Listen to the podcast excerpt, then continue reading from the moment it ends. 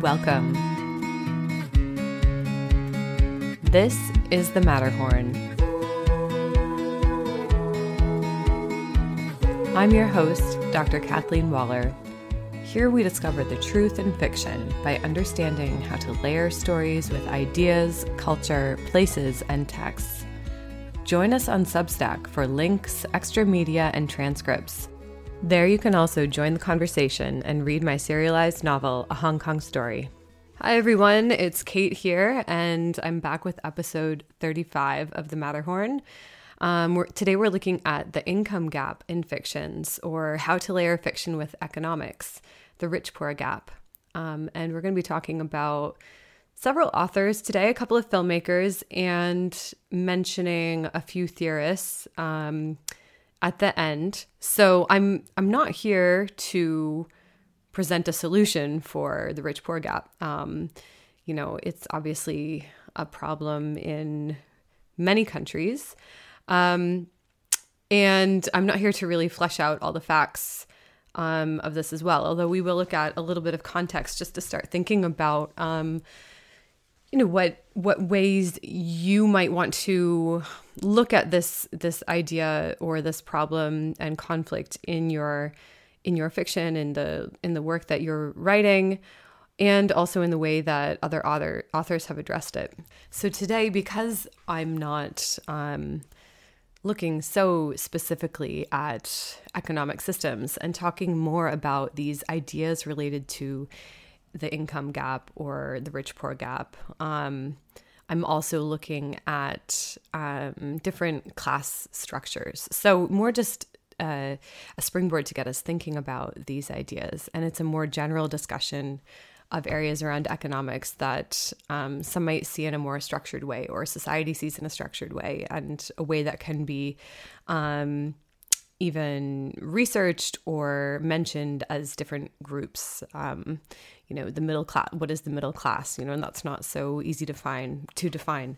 But we're not just looking at the extremes, one end or the or the other, but looking at these um, different groups. And I think that as as fiction writers, it's important to think about what kind of the the expectations or the norms or the stereotypes or the stigmas are about these different kind of group designations within the um, cultural and economic context that you are working within in your fiction, even if it's a created one, right? So then you have more freedom in thinking about um, what those uh, preconceptions might be. And if we think about what those are as categories, then you can either work within them, um, you know, making a character that's sort of almost a cliche of that example of a certain class, for example, in that culture.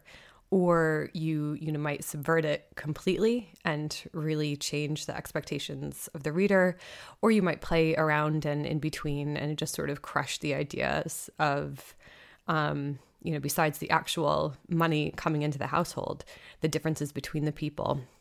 So that's just something to think about um, as you write your own fictions. And you know it can it can be more than simply critiquing um, the way that society may harm the lower class and the problems that people have if they have less income and why they may have less income and you know exploring that and what that means for people. It it's not only finding empathy or understanding on that level it's it's also looking at um, sort of the common denominators as well, what brings us together. Um, you know, as I briefly mentioned. And I think, for example, you know, also looking at the problems people born into the upper or rich um, classes of society can face. So, um, you know, if I think of the babies at the beginning of Lord Jim at Home by Dinah Brooke, which is a re released novel by Daunt Books, which has been getting a ton of press and I've read about half of it so far, and it's it's great. I highly recommend it. Um, but this baby, born into um, an extremely rich and privileged family, is completely neglected and abused in a very similar way as the baby at the beginning of Perfume by Patrick Suskind, um, the baby who, as we all know, becomes a murderer. And although one is extremely poor and the other is extremely rich, they have a very similar um, experience. And so it is this kind of unifier that, you know, bad things or good things can can happen on either end or within different um, class structures. And how are those stories both different and the same um, is one way we can think about it. So we can look at it as ways of how to tell a story or how it can be a theme of your fiction as well, whether it's the main theme or sort of a, a secondary one, um, maybe even impl- a much more implicit one. And you can also just consider if you do have something you want to say about it, what kind of setting um, and what elements of setting would you would you focus on in your story? Whether this is a a real setting or an imagined one. Um, and on the contrary, maybe if you're not sure you want to hit on anything in this area, maybe you've got other themes you're focusing on and you don't want to distract us from those themes, um, you might choose the setting. In order so that you you maybe don't have to address it. And i don't mean that in a way that you're kind of you would ignore it um, completely or there's anything negative about that if there's something else that you want to focus on. So, some of the areas I'll talk about today are just experiencing class and context. So, rather than just the facts, um, what does an individual's experience or a group's experience um, have to do with the way we write fiction? Looking at uh, the way we can bring together these extremes. Um, of the different ends of the income scale through fictional conflict or juxtaposition, as well as other literary methods besides juxtaposition, like hyperbole, for example. The way we may read to gain perspectives and empathy, and the way we may write to do that as well. Um, and the way that sometimes this becomes more of a city and the country or urban and pastoral um, kind of dichotomy rather than rich and poor. Um, but I'll do another podcast that focuses more on the urban pastoral. So I'll stay away from most texts that really kind of sometimes the two are merged in some ways. Um, and then I'll look a little bit at Marxist theory today as well. So, uh, some of the authors and filmmakers today that I'll mention are Ken Loach, Ann Hui, Fruit Chan, um, Dickens, Shakespeare, Fitzgerald, Arthur Miller, and Richard Wright. Um, and there are, of course, loads more. And this is where I'd love to see in the comments um, kind of the connections or examples that you guys have. Um, so I'm still tweaking the podcast. We're in the early days here. I mean, I'm recording this the end of October, and I know you're not listening it to it until um, I think early December. But um, already in recording, part of um, what I'm doing is introducing these ideas now and then sharing something related to the text so that we have the option to go deeper in the future. So um, my first few episodes are quite long because they're they're kind of big topics, and then there's the possibility to narrow them down more in the future. Um, so you know, I'd love to hear about which areas you'd like to see a follow up for. Even though I've got my own ideas, I love to hear you know the the direction that would maybe help you the most or interest you the most. And related to that, if you have a particular expertise or interest in this area today or in another one that you listen to, um, whether you're a fiction creator or you're a researcher of some kind, um, please get in touch, contact me, just reply to one of the Substack posts you get in your email if you're subscribed. That will reach me directly, and we could do a follow up show together. Um, you know, maybe just a quick soundbite, or maybe we do um, a longer longer conversation. So I'd love to talk to you about that. So, the spaces and places section I'll come to at the end of today's podcast is about the MTR, and which is the metro system in Hong Kong and metros more generally, and consider um, their place in fiction. Um, and you might also want to think about uh, the way that they could tell the story of class and the rich poor gap specifically. So, I think if we just start by this idea of you know, income inequality and the rich poor gap um, and class.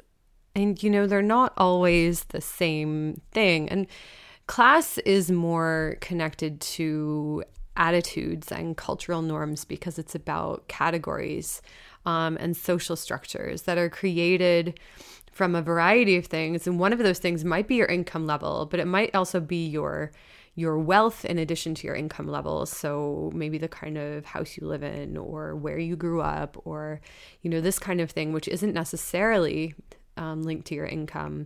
Um, and even things like the way that you talk or your um, education, access to information, things like that. And this this idea of access to knowledge, for example, I mean that's one of the reasons I think that you know in an ideal world we could allow everyone access to to knowledge, and we do to some extent um, with the internet.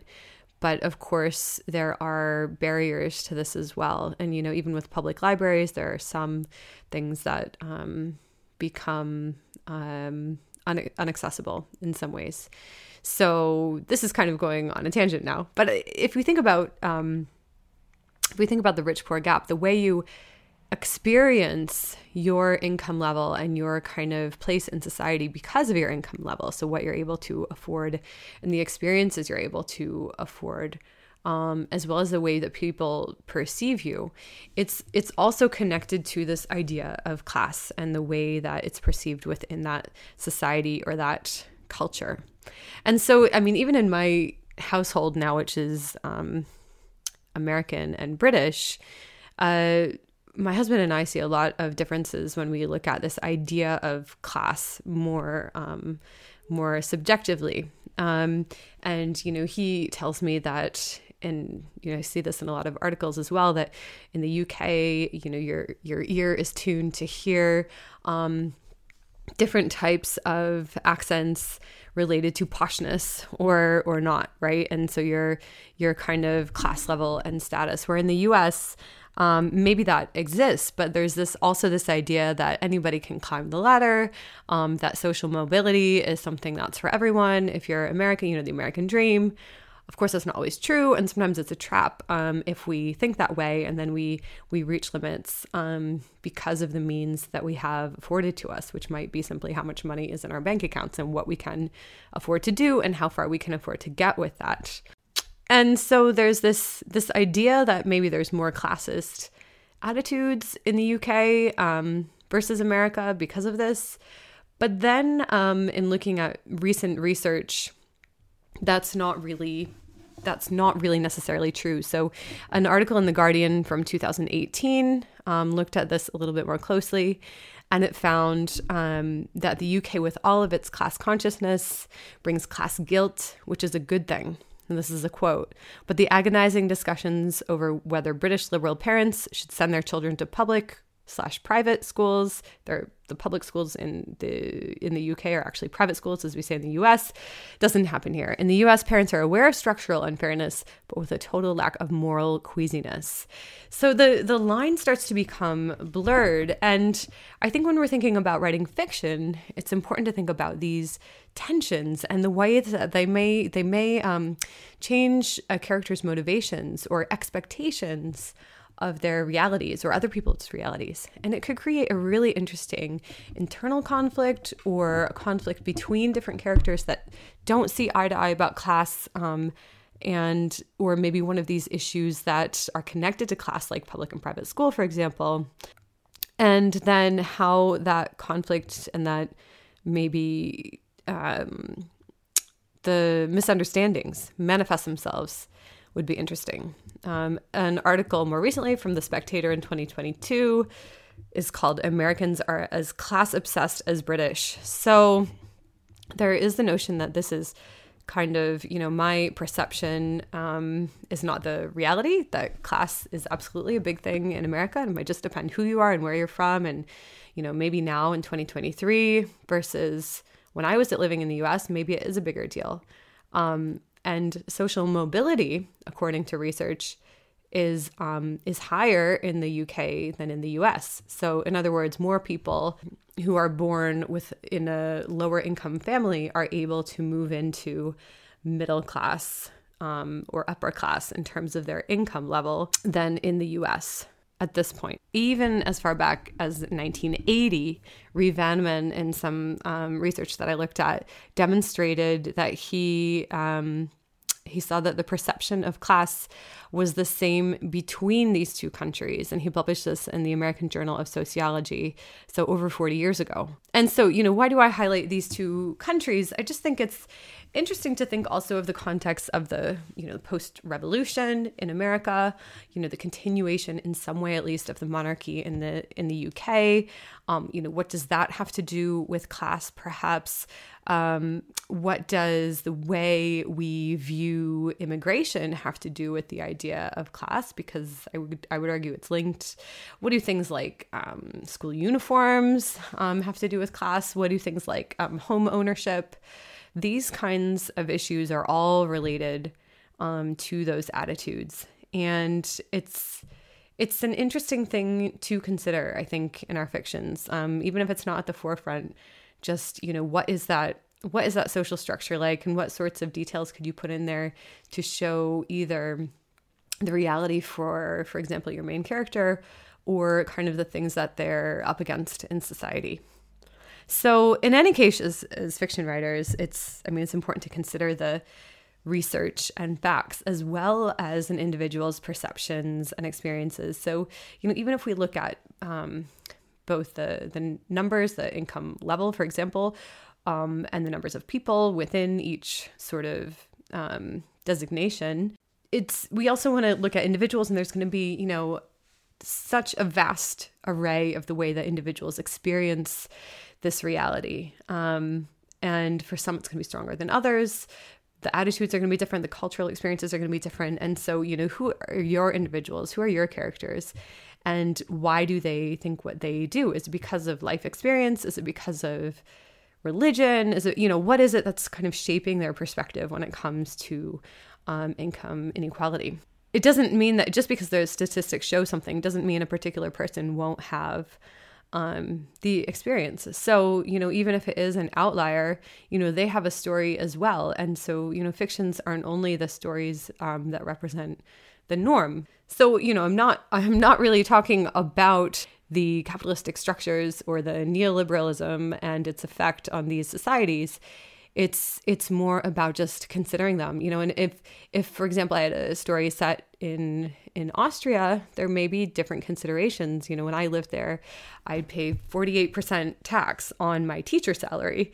Um, so it wasn't just the rich you know the middle class as well were paying a very high tax.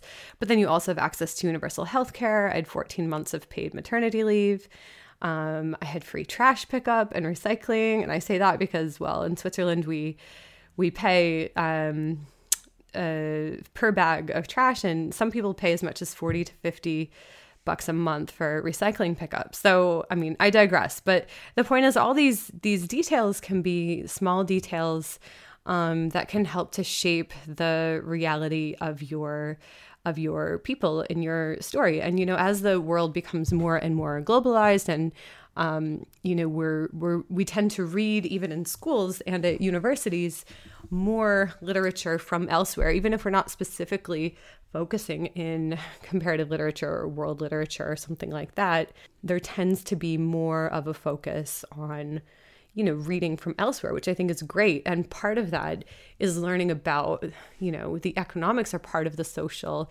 structure, the political structure, the models that people have to live on, and it affects their daily lives. So I, I see the job as a novelist of, as also looking at how does it, how does this reality affect someone's daily lives and someone's um, someone's life and someone's perspectives of the world around them. So when I had a little dig around online looking at, you know, lists of books that show um, income inequality, I really I couldn't find any good, you know, there's tons of these book lists everywhere, and I could only find lists of nonfiction. Now, I mean, these some of these were great lists. They had great books that were talking about, you know, what was going on in different places, and you know how it affected people, the psyches of individuals, you know, so from different perspectives, psychology as well, for example but I did find a good list of kids' books, and I'll, I'll share that with you. Um, I actually hadn't read any of them, but um, I thought they looked quite fascinating. So we'll get to a few novels in a moment, but if we just start through orienting ourselves with um, filmic fictions, um, I think of the work of Ken Loach in the UK, and that's part of the reason I talked uh, just a little bit about attitudes in in England and the US. And there's a new film by him called The Old Oak, which is about immigrants coming to this small town and refugees um, specifically to this small town in England and sort of the tensions between people. And, you know, he does use this quasi real genre where um, it is a fiction, but he really takes us into these intimate spaces and the story moves um, slowly. So we really um, get to experience people more like we do in, say, a literary fiction in a novel than like a fast paced film. And, you know, instead of um, a documentary, he's able to maybe in some ways go a little bit further with his story and really create an arc that can help the viewer to understand something on a different level. So, you know, he also did this more related to today's topic, um, although, of course, there's overlaps with um, immigrants and the rich poor gap, of course. Um, but let's keep that separate for now because we'll have too many layers going on today. So in I Daniel Blake, I don't know if you saw this film, but it's I mean it's a beautiful, sad, depressing film of um, a man who is trying to he's on unemployment payments and he's trying to get a job and he goes to the unemployment office and he's um, you know he's got welfare to pay for his apartment and um, it's it's a very bleak story of this man and his life and he's he's much older gentleman and you'd expect that he might be able to um, you know retire but he's not able to he doesn't have enough money. And it just really looks at the danger of this poverty in England. But in a way you know I think also possibly better because it's a fiction because we can go into these really really intimate moments you know, the actor is just unbelievable and gives us a lot of emotion related to what he's experiencing. We would see that in a documentary, perhaps, but we might not be able to capture it in the same way. And then there's also always the danger of this kind of poverty porn, like people just looking in on other people's lives. However, it has been done really well. And, you know, there are quite a few documentaries about homelessness, for example.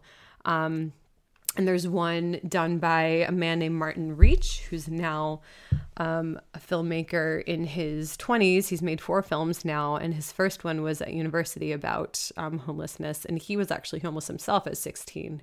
So he really had this kind of insider um, awareness and perspective, and he was telling us about the situation um, for some young people in 2015. Now, homelessness can also be about other things than just um, the rich poor gap, and, and economics can be about many other things as well, like addiction, um, uh, psychological issues, these kinds of things as well. Um, but his film was called "Where Am I Sleeping Tonight," and it's it's quite a beautiful film. So I think some of these documentaries as well. One of the reasons I mention them, documentaries or fictional films, if you are writing something, um, even if it's a place you're very familiar with and even that you live in, I think it's really helpful to see these other perspectives of a setting of a place, of other people's experiences. Um, even if they don't become the main character in your story, they can help us to um, create layers of understanding and meaning about that place that we're writing about. So, you know, it's also good to link, look at um, numbers. And so, you know, in my novel, um, which takes place in Hong Kong. A lot of Hong Kong filmmakers are looking at the rich poor gap in their in their films. I think it's you know it is a big issue in Hong Kong. It, the Hong Kong ranks about the same as the U.S. at 74, just behind the U.S. at 71 in terms of income inequality, and it is a big issue. It's not as big as it is in in many other nations statistically, but I think you also have a lot of this juxtaposition. So you have these public housing estates um, you know, and the the apartments in Hong Kong tend to be very small. Even if you are, say, middle class or middle income level, you would probably have a very small um, apartment. I did um, by by standards, and you know, just statistically speaking, you know, the average apartment is is the smallest size in Hong Kong of anywhere in the world. So if you have these these tiny places and they're made even tinier and you know people living in this close proximity even if it is provided by the government at least partially you know there's the added difficulty of it being such a small living space um, you know in a very hot climate you know and even if there's air conditioning um, you know then you have to pay for the air conditioning and there's all sorts of issues then related to the amount of space And because of Hong Kong's density in terms of the living areas, you also have a lot of um, poverty right next to extreme luxury. And I think this is why it's an issue that's so ripe for Hong Kong filmmakers. Um, I think sometimes you've got things right next to each other, and yet at the same time, the poverty becomes invisible in some way or another. And so, Fruit Chan, who I mentioned um, in my novel and in the cinematic episode a couple weeks back, makes use of the public housing estate, for example, um, in the same film where he brings us to these luxury apartments on the peak. So, very different settings. And we can just, you know, without saying anything explicitly, we can just kind of look at the difference and experience it and understand why the protagonists, although neither of them are happy, um, why they have the experiences they do. Um, and then Ann Hui does a really beautiful job of this when she's looking at, I mentioned the new towns in Hong Kong, and I, I do mention her in this chapter um, that I published for you just recently in Causeway Bay. I think it was in the first part of the chapter. But, um, and I say there was this filmmaker, Ann Hui, decorated over the years, who had now turned to a project about a true tragedy in a housing state that had ended with the father killing his twin daughters. Bob was interested in Hong Kong's people, music, fun, food, rich poor gap, beauty, and tragedies, all the same. He had a love affair with the city. So I chose in this novel to not make the rich poor gap my one of my main focuses um, because it wasn't really the story of the person who I created here. But at the same time, I do weave through elements of this through minor characters, through things that we see um, around us. It might be through fashions or through the buildings themselves. And so there's so many different ways that you can um, implicitly show this in a setting. But um, yeah, Ann Hui's work, I think, just does a really beautiful job of showing this in Hong Kong and these new towns. I mean, the whole the whole town is almost invisible to um, to maybe the rich in Hong Kong, also global citizens, people from elsewhere visiting. You know, you're not going to visit Hong Kong and go to one of these new towns which are way out in the new territories, so far from central. Um, you might encounter them if you're doing a hike nearby, something like that. But unless you unless you know somebody who lives there, you're probably not going to go there because they've got you know their grocery stores and things like that. But there's nothing really in the town that you would probably um, visit besides the external hiking trails. They're kind of these pop up places to house people.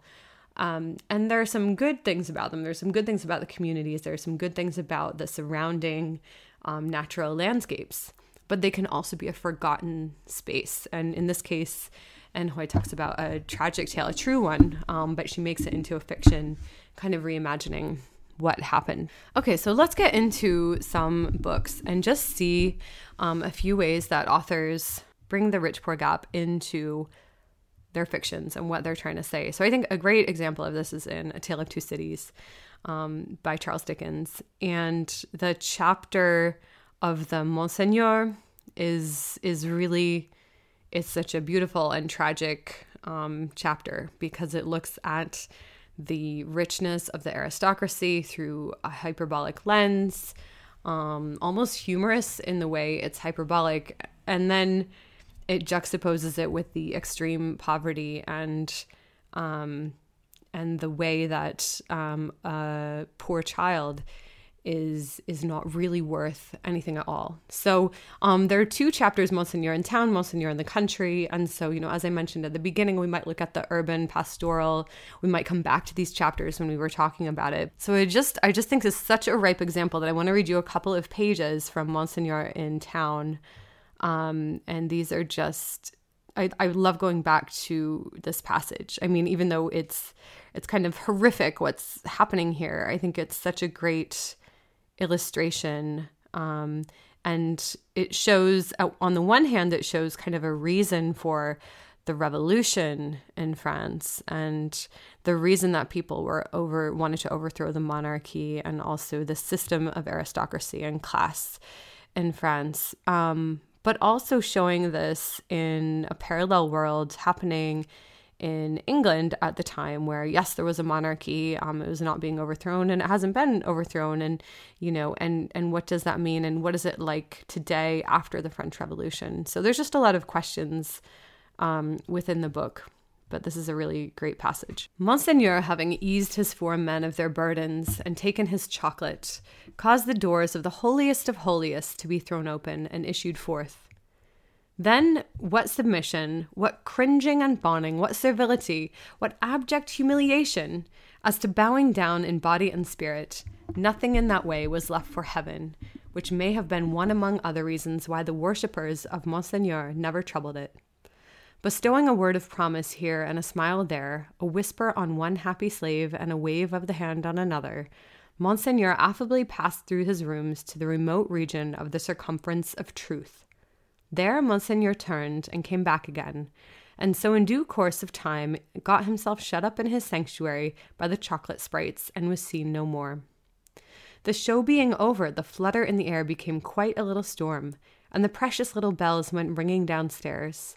There was soon but one person left of all the crowd, and he, with his hat under his arm and his snuff box in his hand, slowly passed among the mirrors on his way out.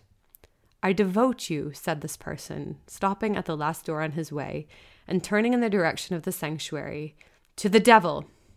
With that, he shook the snuff from his fingers as if he had shaken the dust from his feet and quietly walked downstairs.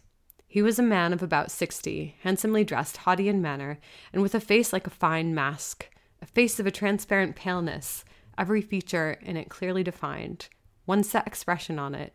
The nose, beautifully formed otherwise, was very slightly pinched at the top of each nostril. In those two compressions, or dints, the only little change that the face ever showed resided. They persisted in changing color sometimes, and they would be occasionally dilated and contracted by something like a faint pulsation. Then they gave a look of treachery and cruelty to the whole countenance.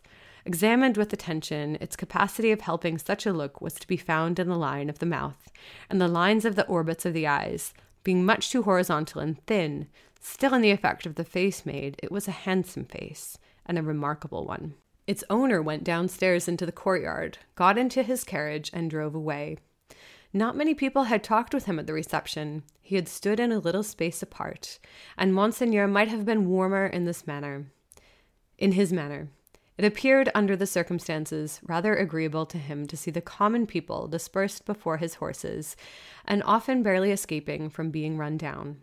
His man drove as if he were charging an enemy, and the furious recklessness of the man brought no check into the face or to the lips of the master. The complaint had sometimes made itself audible, even in that deaf city and dumb age, that in the narrow streets without footways, the fierce patrician custom of hard driving endangered and maimed the mere vulgar in a barbarous manner.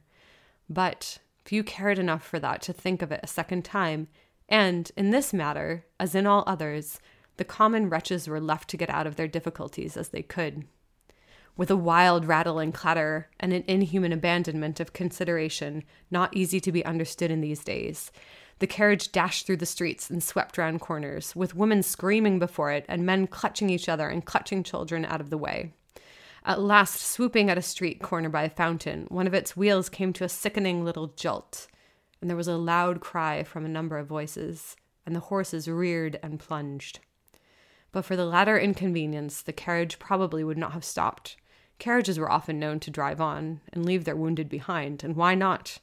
But the frightened valet had got down in a hurry, and there were twenty hands at the horses' bridles. What has gone wrong? said Monsieur, calmly looking out. A tall man in a nightcap had caught up a bundle from among the feet of the horses and had laid it on the basement of the fountain and was down in the mud and wet, howling over it like a wild animal. Pardon, Monsieur the Marquis, said a ragged and submissive man. It is a child. Why does he make that abominable noise? Is it his child? Excuse me, Monsieur the Marquis. It is a pity. Yes. The fountain was a little removed, for the street opened, and there it was, into a space some ten or twelve yards square. As the tall man suddenly got up from the ground and came running at the carriage, Monsieur the Marquis clapped his hand for an instant on his sword hilt. Killed! shrieked the man in wild desperation, extending both arms at their length above his head and staring at him. Dead! The people closed round and looked at Monsieur the Marquis. There was nothing revealed by the many eyes that looked at him but watchfulness and eagerness. There was no visible menacing or anger. Neither did the people say anything after the first cry. They had been silent, and they remained so. The voice of the submissive man who had spoken was flat and tame in its extreme submission. Monsieur the Marquis ran his eyes over them all, as if they had been mere rats come out of their holes. He took out his purse. It is extraordinary to me, said he, that you people cannot take care of yourselves and your children. One or the other of you is forever in the way. How do I know what injury you have done my horses? See, give him that. He threw out a gold coin for the valet to pick up, and all the heads craned forward that all the eyes might look down at it as it fell. The tall man called out again with a most unearthly cry. Dead! We find that it's Gaspard who is the father and Defarge who comes to his aid. And this surplus and almost comical opulence is changed into human horror, notably outside, so outside the home, outside the carriage, to which Monsieur, Monseigneur, I'm sorry, quickly returns on his route to the countryside. So one might see losing a child as the great unifier in some ways, or you might think so. You might think that um, any person in society, no matter what their situation, um, would have at least um, an extreme amount of sympathy in this case, if nothing more. Um, and I think of George Saunders' Lincoln at the Bar- Lincoln in the Bardo, for example, showing us um, a really different side of Lincoln and his imagining of what it felt like to lose his son. Um, and so, you know, Monseigneur's lack of a reaction, simply, you know, throwing the coin and not even pitying um, the people around him, but really blaming them for the death of this child, um, just makes it so much more horrific, makes him really inhuman in a lot of ways. And you know, you you might then start to wonder, although he's he's kind of um, used as a parable, like you don't really get to, I would say, know him that personally in the story uh, you might wonder if he had trauma as a child, like how much love he really had, if he can't understand this basic human sadness on any level. There's also a scene in the novel when the peasants drink wine from the gutters after the wine barrel breaks, as if it were the blood of the aristocracy. So, again, outside on the streets. So, there's something about the setting itself that is connected um, with this rich poor gap that we see. I think that, you know, the the narrative whatever you think of kind of the storyline, the narrative of Tale of Two Cities, and I know some people think it's it's, you know, this kind of silly romance at times is part of it. I think there are these amazing passages that do so much with language and um, even the way that you know the eyes of the people watching move as the scene changes and takes place in this exchange of a dead boy for a gold coin, you know, as the people watch the coin as well and what that means. I think there are these really genius things in this book um, that uh, that are worth taking a look at in terms of this, in terms of context. So, um, if we just, you know, if we think back to also when I was looking at multilingualism recently, looking at Pygmalion, you can look at um, excerpts from from that about class and language. Um, and in this book that I co wrote for um, literature teachers and students, um, I did a section on um, class and language as well as it was it was in a part that also looked at englishes on knowledge and power so related to that multilingualism week but also um, today in terms of um, money and power in terms of Marxist theory and what that means in the text. So, in that book, I looked at the porter in Macbeth, and I think similarly, you could look at maybe a character like Yorick and Hamlet, for example. Um, and, you know, Hamlet also questions his role in the monarchy. Um, you know, there's pirates in, in Hamlet as well. So I think, you know, you could do a lot with Hamlet too. But if we just stick with Macbeth for a minute, um, the porter um, strays from iambic pentameter. And so, you know, that's also a clue that maybe he's going to tell us something that's quite insightful, in this case, also a little bit humorous as well. Um, but it may speak of his his class as well. And Shakespeare is not delivering a person who is less wise because of his class, but simply speaks differently, perhaps more plainly, to reach the audience directly. So we'll just read this short um, passage from Macbeth and then um, what I've said in the text um, for teachers and students. So there's knocking within, enter a porter. This is um, from Act 1, Scene 3. Uh, sorry, Act, Act 2, Scene 3, lines 1 through 20. Here's a knocking indeed. If a man were porter of Hellgate, he should have old turning the key. Knock, knock, who's there? The name of Beelzebub. Here's a farmer that hanged himself on the expectation of plenty. Come in time, have napkins enough about you. Here you'll swear, sweat for it. Knock, knock, who's there in the other devil's name? Faith here's an equivocator that could swear in both the scales against either scale, who committed treason enough for God's sake, yet could not equivocate to heaven. Oh, come on. Come in, equivocator. Knock, knock. Who's there? Faith, here's an English tailor come hither for stealing out of a French hose. Come in, tailor. Here you may roast your goose. Knock, knock. Never at quiet. What are you? But this place is too cold for hell. I'll devil porter it no further. I had thought to have let in some of all professions that go to the primrose way, to the everlasting bonfire. Anon, anon. The porter opens the door to Macduff and Lennox. I pray you, remember the porter. So the porter likens himself to the gatekeeper of hell, Hellgate, as he says. More than determining his own character, this metaphor tells us he is judging the people inside of the castle. Before other nobles understand that Macbeth is evil and stop worshipping him, the porter condemns him for his actions and his character.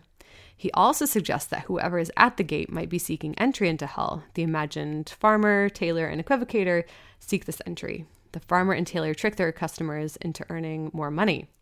The equivocator tries to play God, but of course, God knows he is evil. In other words, the porter knows you cannot hide from your moral decisions. They will come and haunt you. The porter uses clever plays of language, but in a low register. He speaks the truth through his vernacular. By the end of his imaginative speech, he has already had enough of hell's bonfire and the people who might enter it. He is not interested in engaging with these types of people. However, the continued knocking in stage directions and in his own speech register a kind of doom they will all face. The porter concludes by saying, I pray you, remember the porter. This might mean to leave him a tip, to allow him a meager wage for his work, and perhaps for his wit, but it also tells the audience that what he is saying might be important. Rather than just a strange character on the stage, he is like truth chiming in on a diseased group of people. As the gatekeeper, he sees much of the evil ways of the nobles. The low register of his language might address the audience directly without any distracting poetic style. The porter's colloquial language that includes the sexual connotations, the stealing out of French hose, maybe an obscene reference to a prostitute, goose is also a word for prostitute, is emphasized even more with his lack of iambic pentameter. The lack of rhythm of his language makes it stand out and tells us he is speaking in a different register. But Shakespeare does not value this type of language less by giving us a sharp window of truth through the porter's streetwise tongue, he shows us the value in different Englishes. So in that book, I also um, talk about, you know, using Marxist theory in a classroom to help us see the different layers of a text. And I've talked about this before, but just in brief, um, you know, we're in this kind of post theory era. But although that has kind of been seen by some to see just abandoning um, theory, in reality, the way that most researchers look at this is by bringing multiple theories together. But of course, if we're going to do that, we need to understand each on their own, first of all. And so, if you just want to say what you want to say without the constraints of a theory, you might still learn about the different um, layers, which is kind of like what we're doing here, um, to then understand them more deeply. So, with Marxist theory, you might reduce it to who has the money in a text, who has the power, and how does it change over the course of the text structure. Um, a text that's really good to look at in this is The Crucible. Um, there's, um, you know, some of the, we've got on the one hand, um, there's a woman in the ditch who lives in the ditch, basically, who is accused of being a witch. And it's easy for people to peg her um, as a witch because she doesn't really have um, a leg to stand on, so to speak. There's the Parris, the Reverend, his golden candlesticks are discussed several times. You know, he's taking money from the church. What does this mean? He's kind of put on this pedestal in terms of money and power. And then there's more power given to the young women who accuse people in the community and the parish of being witches, um, such as the maid Mary Warren. And there's kind of a um, a bit of comic relief in a scene with Mary Warren and Proctor um, when she accuses Elizabeth Proctor of witchcraft, and then um, they kind of have a scuffle about her um, her position in the household, and she kind of just marches off to bed like a child. It's motivation and suggestion as the reason for some of the cries of witch at the time of the real Salem witch trials. Um, but not only, it's just one of the layers, and it's really interesting to track the characters and the way that their money and power shift over the course of the play. Um, the Great Gatsby is another one that's great to do this with. Um, you know, it's kind of the story of the American dream and not. Um, and you know, Baz Luhrmann's adaptation came just following the 2008 financial cri- cri- crisis. Sorry, so he by using um, music, also contemporary music, he's really telling us explicitly, hey, I'm also talking about today when we're looking at all this stuff happening um, with um, Gatsby Eyal way back then. And Fitzgerald really makes use of the the setting here. Um, he has these kind of three places: West Egg, West Egg, East Egg, and the Valley of Ashes. And these different places represent um, different social classes um, he also talks about Gatsby, you know, making all his money as a way to try to impress Daisy and gain her love. Um, of course, it all backfires. Um, but there's a lot going on here in terms of the rich poor gap specifically, um, because the the group um, visits the Valley of Ashes to catch up with um, to get to get Myrtle to bring her to this apartment in New York. And when we're in the Valley of Ashes, everything is is desolate, as Fitzgerald describes it. Um, it's a place where ashes grow like wheat into ridges and hills and grotesque gardens, where ashes take the forms of houses and chimneys and rising smoke, and finally, with a transcendent effort of men who move dimly and already crumbling through the powdery air. Occasionally, a line of gray cars crawls along in an invisible track. It's this sort of urban sprawl, this this space that perhaps is also necessary to allow somebody like Gatsby to have his mansion um, alongside Nick, who has the more modest home um, in West Egg.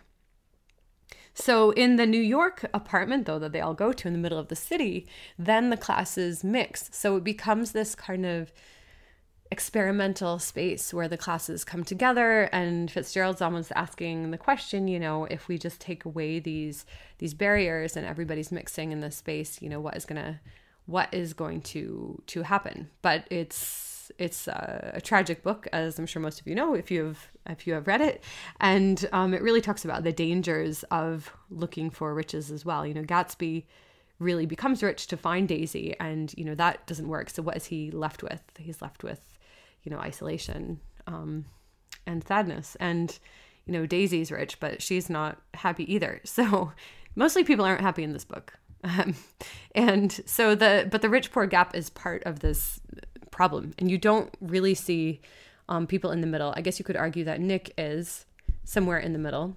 Um, but he's kind of playing on um, he's playing on the side of luxury right so he's trying to mingle with luxury and um, see where that gets him. There's another article I'll share with you called The Sexual Boundaries of Race and Class in Working Class Novels Marrying Up and Living It Down, Marrying Down and Living It Up. So you might want to think about um, sex and marriage um, in terms of these income divides and what that means for people in different contexts. Um, in that article by Carolyn Whitson, she makes use of Black Boy by Richard Wright in a really interesting way. Um, and looking at kind of economic objects um, with sex as a meaning of changing class status. So that's interesting. The White Tiger by Aravind Adiga is another interesting one, looking at the caste system in India, which was which has been illegal since 1950, but it still um, exists. But we'll come back to that in a couple of weeks when we look at nothingness, um, which is a central motif to that to that text and a really beautiful text. If you want to go further into Marx's theory in literature and the arts, I'd recommend you start with um, Walter Benjamin's The Work of Art in the Age of Mechanical Reproduction, um, or possibly uh, Fredric Jameson's work. There's Marxism and Form 20th Century Dialectical Theories of Literature, um, which is not just his work, but he's also bringing together other people's work. He does a lot with cognitive mapping and linking the arts to economic contexts, thereby making them political. Um, and also his uh, political unconscious so I'll link those in for you in the in the notes for today. And then Terry Eagleton, um, a more contemporary theorist, um, talking about Marxism and literary criticism. He says, for example, art then is for Marxism part of the superstructure of society it is, with qualifications we shall make later, part of society's ideology, an element in that complex structure of social perception which ensures that the situation in which one social class has power over the others is either seen by most members of the society as natural or not seen at all, in other words, invisible. So, to understand literature then means understanding the total social process of which it is a part. And so, I would argue then to to create literature um, you know, we can never have a full understanding, but by trying to understand the the social structures of which it is a part can help us make something um, that's maybe more authentic, even if it is a fiction, paradoxically. Yeah. So this kind of theory can help us to see these layers. And I'd be happy to go into one of those texts more in a future episode. If you are interested in it, you just let me know. Um, but on Thursday, I'm going to come back with the Let's Do This exploration of today's topic with some ideas about how you can um, use this in your own writing. Spaces and places. This is the part of the podcast when I talk about a particular space or place I've used in this novel chapter and some related ideas you might consider in your own fiction. Okay, so today I'm looking at the MTR, which is the Mass Transit Railway in Hong Kong, as well as metros more in general, um, as a kind of space within the um, the bigger city. Usually, these are much bigger, globalized cities that have underground metros. Um, although not only um, just because it's such an expensive and large undertaking by a city to actually install these, there needs to be um, a reason to to spend so much time and effort on it. And so the Hong Kong MTR was established in 1975, and it's often seen as one of the best in the world. Um, and their company actually ran the London Overground for a short time to make it more efficient.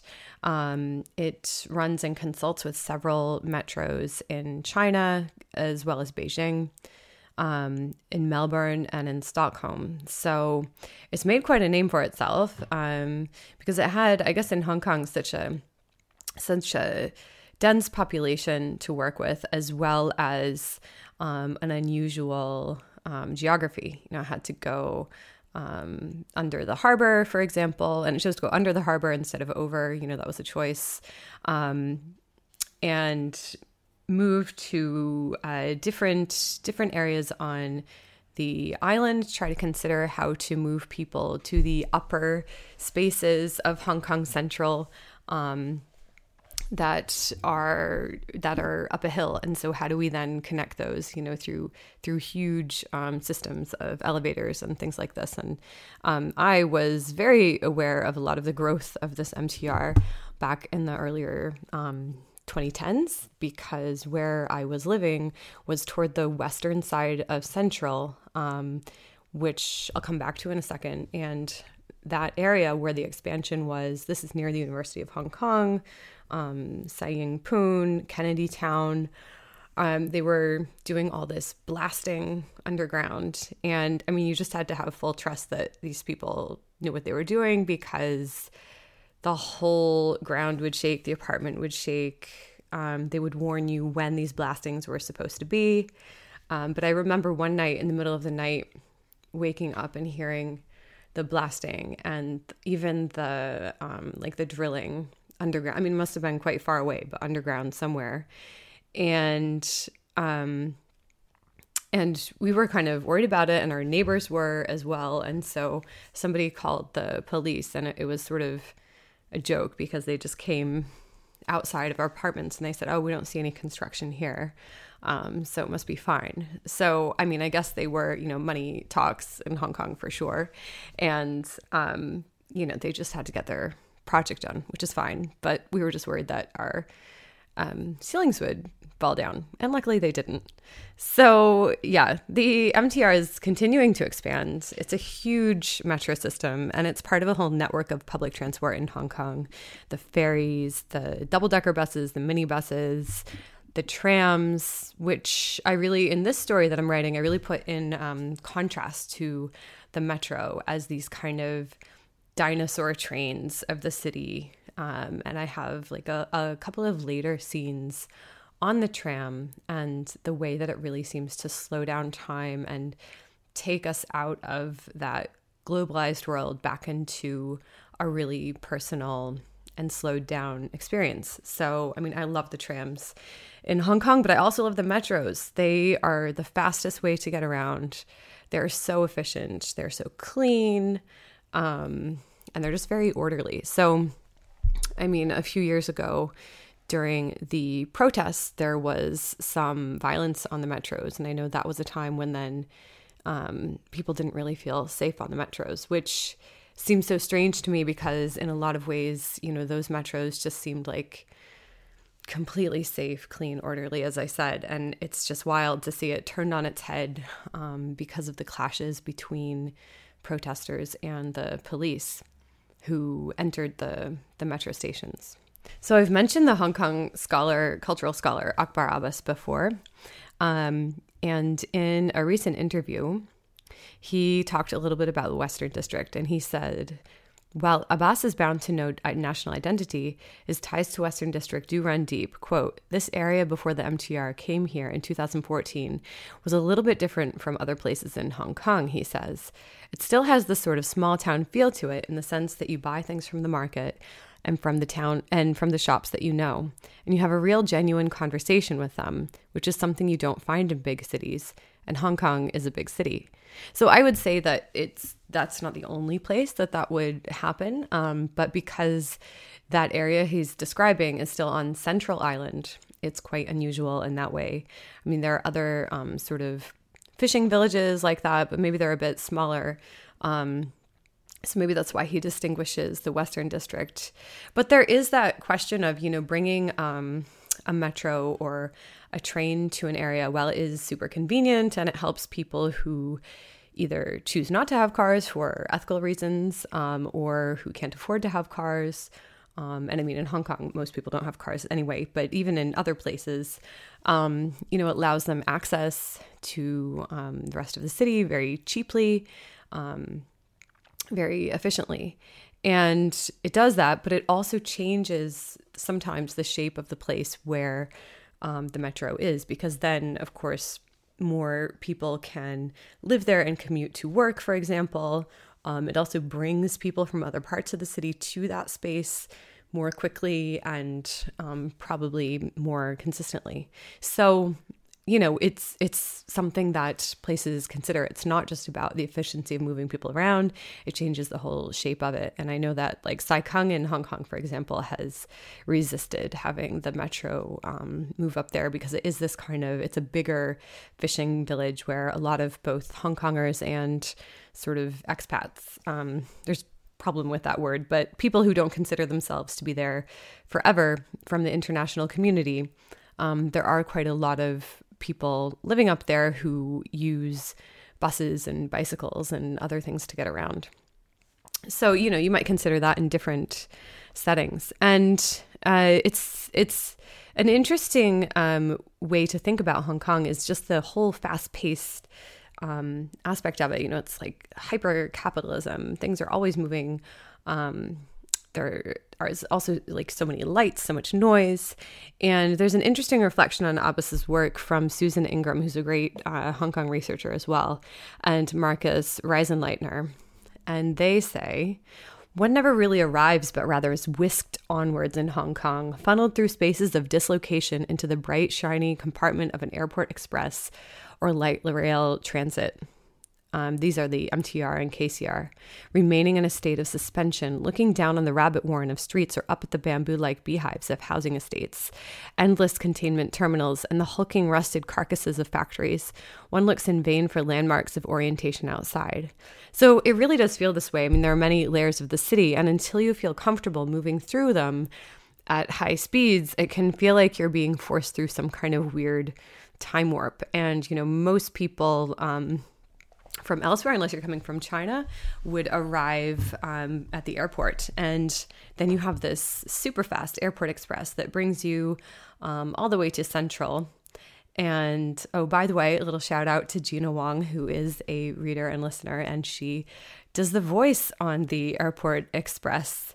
Um, so in all the languages so hello but yeah the airport express when you're when you're on it it's i mean it's wonderfully comfortable fast efficient it's lovely um, and for part of the time you can see out the window and then you're just suddenly underground.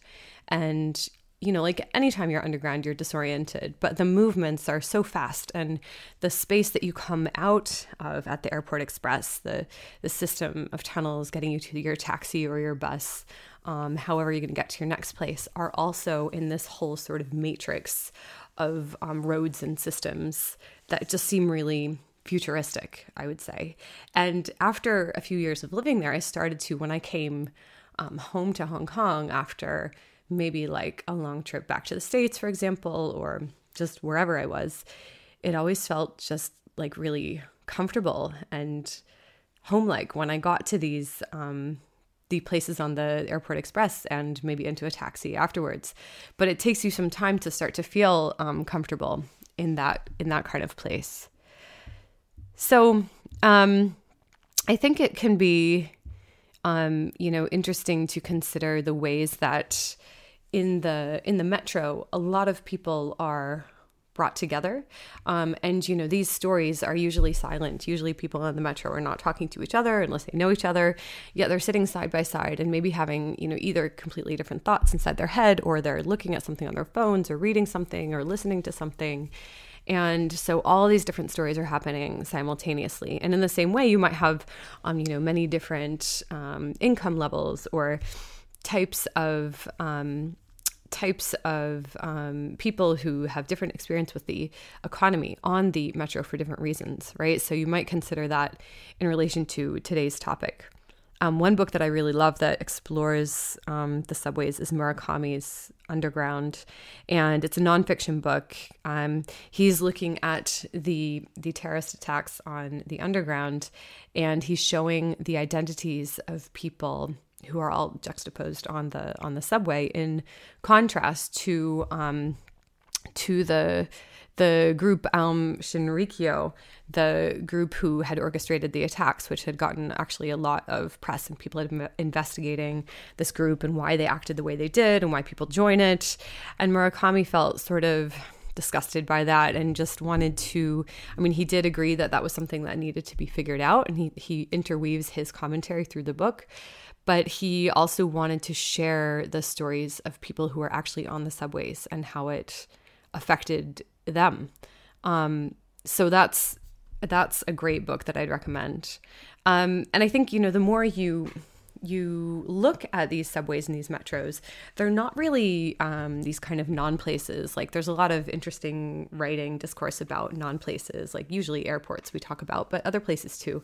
And sometimes the subways are described this way. But I think really, if you look around, um, like there's so much life on a metro, and the culture of the metro is really different from city to city. You know, in Hong Kong, it's um, you know everything's so efficient, on time, frequent that you see a lot of people dressed in business clothes or going out or um, students, whatever it might be, all um, coming onto the train in a very orderly fashion. It's very clean, it's very fast.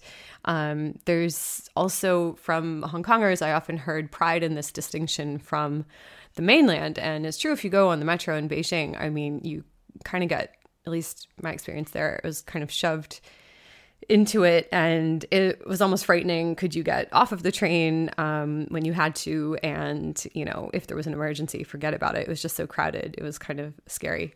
Um, but it, in hong kong there are just so many trains coming through that although it can get crowded it doesn't it doesn't feel like that. But you do see a lot of people kind of plugged in um, maybe with their eyes closed because a lot of people in hong kong like work too hard or too late or people are always trying to be efficient with their time. So they're trying to get something done, whether it's sleep or reading or, you know, getting getting something done, maybe on their phone as well. Um, if you think of different cities, you know, maybe where you live, if there's a metro, what is the culture like there? You know, I notice um, in Paris still now, but especially even say like 10 years ago, just in contrast, so many people reading um, actual books still, um, which you don't see on the Hong Kong Metro so much. Um, it's much more digital. People might be reading a book, but in a different format. And you see that. You also um, you also sometimes hear some music. Um, it's uh, it's also the different stations have um, art in them often at times, which you may have noticed in films like in Amelie or Dernier Metro, the last Metro. And there's a really great um, short film from Paris Je t'aime called Tuileries um, with Steve Buscemi, and I've linked it there for you, so you can you can check that out. Um, you know, New York has a very different feel. People sit differently in New York than they do in Paris. You know, they take up more space. Um, that's you know, there's kind of this difference with space in America. So what does that look like on the subway? Um, the Wayne Wang films that I've talked about before, um, Smoke and Blue in the Face, they have this kind of overground train to Brooklyn, which snakes through the city. Um, and it seems to almost be a character itself, um, like connecting people, um, creating like a haven kind of for them to move through um, the labyrinth of the city. Right. And there's also this really interesting film, Subway Stories Tales from the Underground in New York, um, which is like dramatized tales of real stories on the New York subway, which I'll link there for you too. Um, you know, the London metro always feels quite small and very warm. Um, that maybe impacts the way that people interact. Uh, it also seems always really quiet to me, and maybe it's the carpeting on the on the chairs. I'm not sure. Um, in Vienna, it always felt rather grumpy. Sorry, no offense to the Viennese. I really love Vienna. It's such a beautiful place, but the metro just had a really grumpy vibe most of the time, and I was on it quite a lot. And when I lived in Milan, I saw a lot of sunglasses on the metro for different reasons. So, anyway, maybe think about what the culture is on that metro and how it is. It's a way to juxtapose different people. Um, why that might um, tell a story differently. Maybe if it's just somebody's internal monologue as they're as they're um, taking different things in on the metro, it might give you a space to have that character kind of retreat or um, just kind of flow through the city very quickly for some reason. And I'd love to hear your other ideas about um, metros in the comments. I'm sure you know some of you have had some interesting experiences or done some writing that um, that features the metro. So we'd love to hear that. As always, I'll bring you a five minute version of today's topic to help you get creative. And let's do this on Thursday. If you're not on my Substack page, please sign up for a free subscription to get access to all the links, multimedia, and a transcript, as well as to join the conversation. Thanks so much for joining me on the Matterhorn today.